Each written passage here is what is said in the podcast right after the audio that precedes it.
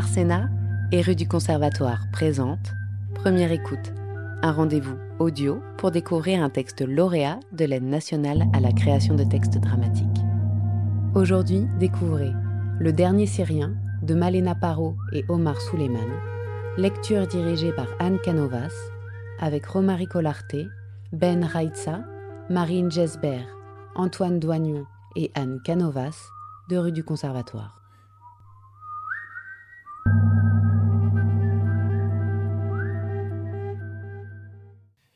Chez Mohammad, quartier populaire de Jaramana, dans la banlieue sud-est de Damas. Mohammad et Youssef rentrent dans l'appartement. Et voilà, mon palace de deux pièces. Ça fait un an que je vis ici. Youssef le regarde avec confiance et sérénité, et cela le trouble. Ici, les habitants viennent de toutes les régions de Syrie. Tout le monde sait tout sur tout le monde. Ta profession, le nom de chaque membre de ta famille, l'endroit d'où tu viens. Ils sont très forts dans l'art du renseignement. Tu as peur de tes voisins? Ça va, tu es un garçon, ils ne se douteront de rien. J'ai plus peur que la police surveille le site Abibati. C'est drôle ce nom d'ailleurs, non? Ma bien-aimée.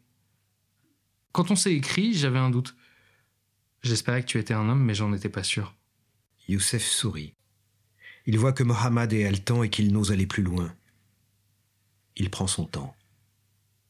Ici, on peut trouver une chambre pas trop chère. Pour le même espace, il faut payer trois fois ce prix en centre-ville. Et l'espace est suffisant pour qu'on soit tranquille? Je peux vivre dans une petite pièce. Moi aussi. Mais il faut qu'elle soit très lumineuse. Oui. On peut aussi trouver des appartements très lumineux ici. Et toi Tu aimes quoi? Un long silence s'installe. Le cœur de Mohammad bat la chamade, cela se voit aux veines gonflées de son cou. Je n'ai pas fait l'amour avec un homme depuis longtemps. Raconte. C'était un garçon sur Internet. On s'est donné rendez-vous au cinéma Biblos. J'ai acheté deux places dans une petite loge sur une banquette sans accoudoir au fond de la salle. Le film était nul, mais il y avait une scène de nuit magnifique. Je me suis imaginé que l'héroïne me caressait pendant que j'embrassais le dos du héros. J'ai touché la cuisse du garçon, puis j'ai effleuré son sexe doucement du bout des doigts. Il a pris le mien. Tout s'est passé très vite. On ne s'est jamais revu. Et depuis Rien. Embrasse-moi. Youssef commence par ses lèvres, celle du bas, puis celle du haut. Il le déshabille, enlève ses propres vêtements. Danse sensuelle entre les deux hommes.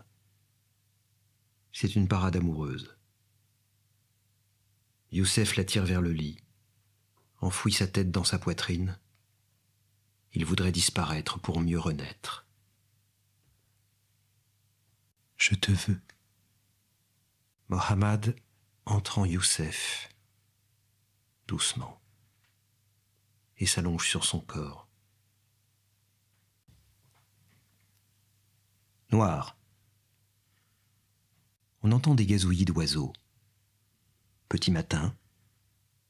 Le soleil envahit peu à peu la pièce. Mohammad et Youssef sont enlacés.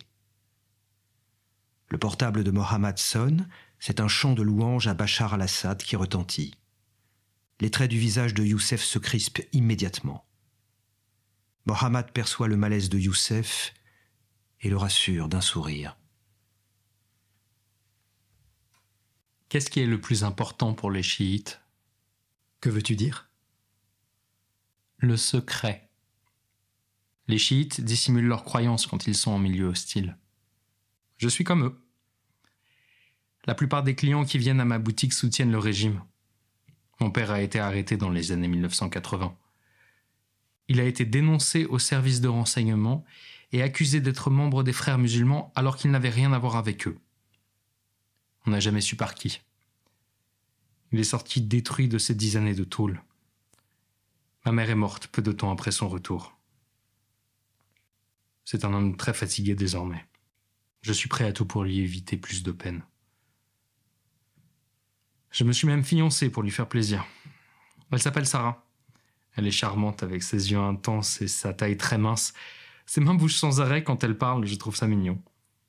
Sexuellement, euh, elle me plaît de moins en moins. Mais quand je vois le sourire de mon père, j'oublie mon attirance profonde, je fais taire mon désir. Il pense que je vais me marier et lui donner des petits-enfants. On dirait que c'est lui qui va se marier et pas toi. Il sait que tu couches avec des garçons Tu rigoles? Il me renierait s'il était au courant. Tout ce qu'il sait, c'est que j'ai loué cet appart dans la perspective de mon mariage. Et en attendant, on fait l'amour sur ce lit destiné à abriter tes ébats conjugaux. Ouais. Ce qui me plairait vraiment, ce serait d'avoir dans mon lit un homme et une femme ensemble. Youssef commence à se rhabiller. J'aimerais bien participer à ton plan à trois, mais je ne touche pas aux filles. Le centre, à Homs. Youssef et Bilal mangent assis par terre. La chambre est éclairée à la bougie. Des photos de camarades tués ou arrêtés sont collées sur les murs. On lit aussi sur le mur le mot liberté, calligraphié en bleu et rouge. Ce rez-de-chaussée, on a rebaptisé le centre. Ce nom circule dans le quartier de Al-Khaldiya, surtout quand quelqu'un est blessé. Le centre est composé de deux appartements.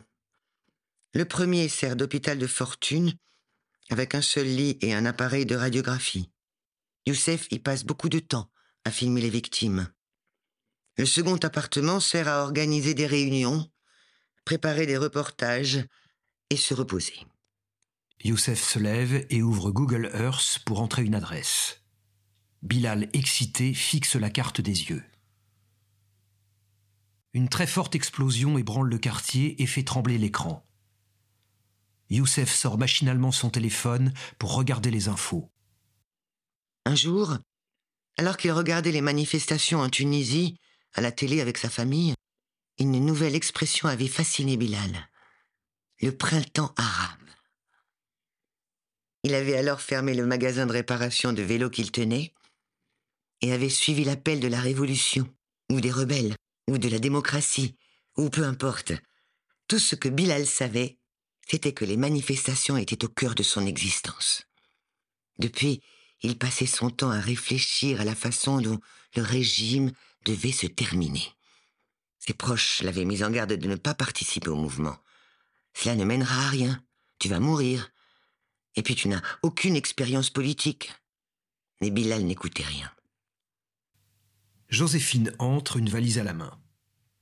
Bilal replonge son nez dans son assiette. Tout s'est bien passé? Tu n'as pas eu de problème au checkpoint? Comme d'habitude. Avec mon joli sourire et ma carte d'identité à la 8, je n'ai pas été fouillée. Le soldat m'a même raconté toute sa vie.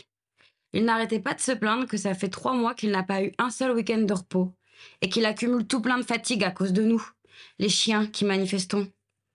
Apparemment, comme l'État n'a plus d'argent, leur solde a beaucoup baissé et tous les soldats en ont marre.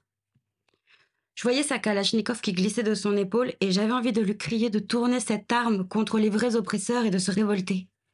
Bilal sort en jetant un regard fuyant à Joséphine. Tu as l'air crevé. Je travaille beaucoup en ce moment, mais ce n'est pas ça qui m'épuise. La semaine dernière, le régime a envoyé un groupe de mercenaires dans le quartier Alaouite. Un jeune de 14 ans a été tué. Ça les amuse de massacrer des civils. Qu'est-ce qu'on peut faire? Je vais commencer par me faire un café. Tu en veux un? Oui, merci. Il y a de la nourriture et tous les médicaments dont vous avez besoin dans ma valise. Joséphine enlève son manteau et allume une cigarette. Le café déborde. Tu dois te reposer, Youssef.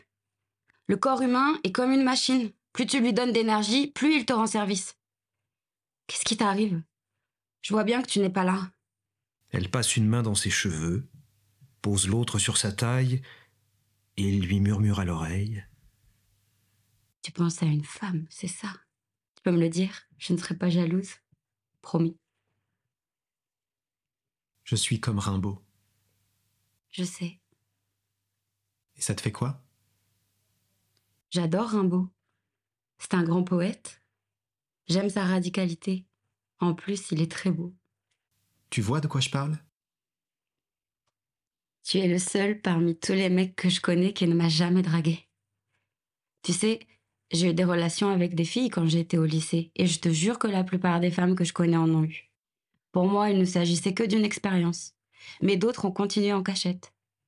Aujourd'hui, je préfère les garçons, c'est comme ça. Mais je pense que ce n'est pas nous qui décidons. Oui. Mais on n'est pas à Paris. Tu viens de me dire que tu es comme Rimbaud. À son époque, c'était la même chose pour lui. Regarde autour de toi. Notre peuple vit en permanence dans la dissimulation. Chacun a des désirs qu'il garde pour lui et on nous dit qu'il n'y a qu'un seul mode de vie légitime, le mariage. Pour avoir des enfants, sans quoi tu es un pervers. Notre société est malade. Regarde le nombre de filles qui ont subi une excision. Ce n'est pas un crime, ça? Comment vont-elles vivre leur sexualité? Personne n'ose parler de ce sujet et tout le monde se déchaîne contre l'homosexualité? C'est n'importe quoi. C'est un long chemin à parcourir. Nous, lorsqu'on parle d'homosexualité, les gens crient en réponse Allah Akbar. On se révolte pour la démocratie et certains réclament le califat. C'est leur problème, pas le nôtre. Et nous, on est quoi alors? Des réprouvés. Les islamistes nous détestent parce que nous sommes laïcs, le régime parce qu'on est des rebelles, et les politiques parce qu'on est sincères. Ils nous appellent traîtres, infidèles, hérétiques, parce qu'ils ne savent pas encore ce que signifie être libre.